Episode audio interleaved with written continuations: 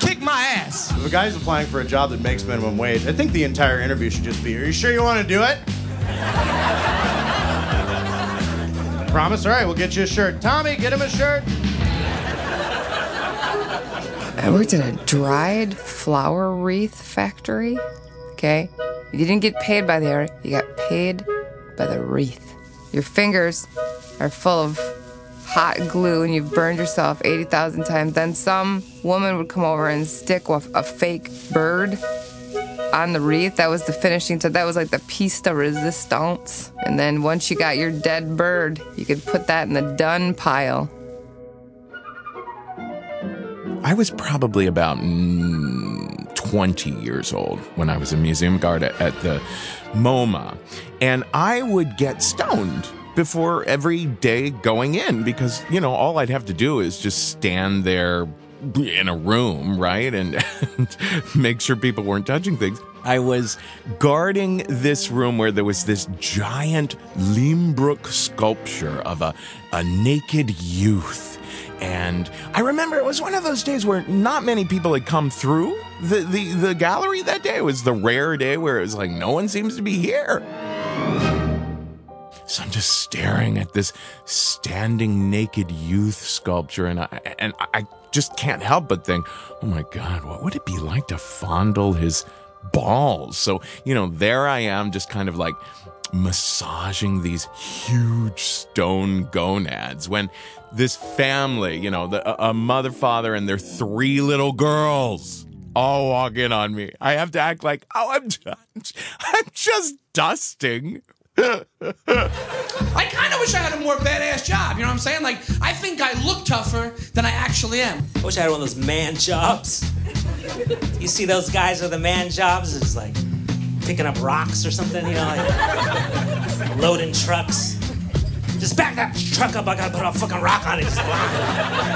actually am. Like, I met this dude the other day. He must have been like 75 years old, right? And he walks up to me. This is how he introduced himself. He walks up, he goes, Bill Thompson, construction, 35 years.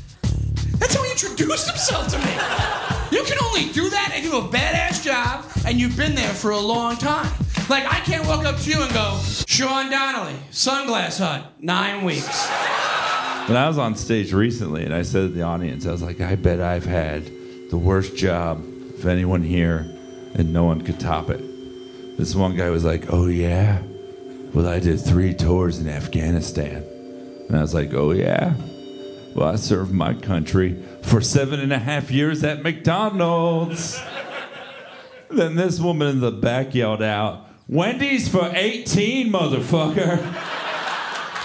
The soldier stood up, saluted us both, and said, I've never seen so much courage and bravery in all of my life. And I'm pretty sure you've buried more friends than I have. I used to be a waiter. I was real bad at it. I was real shitty at it because I never wanted to tell anybody no uh, ever when I was a waiter. You have to tell people no all the time. They ask you for stuff that you don't have. And instead of just telling them no, I would always blame it on the chef. I would go, you know what, let me just go ask the chef. I'll just go ask him. And then I would just ask him like dumb questions like whether or not our pasta was cage free, you know? Here's what's weird to me about that. My dad was a, a, doctor, a surgeon, and, and sometimes, not often, but sometimes he would, he, would, he would lose a patient. And he would have to tell families that someone didn't exist anymore. And I have a hard time imagining my dad talking to a waiting family and being like, I'm so sorry, he's gone. And they're like, please, say it's not true. And he's like, you know what, let me just go check. I'll just go.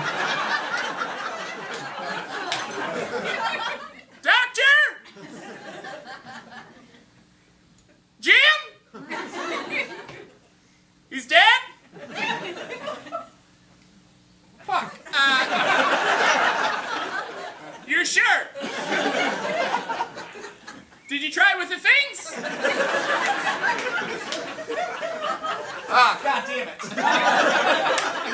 no, it's fine. It's just this lady in room five. Uh, I don't think it's what she wanted.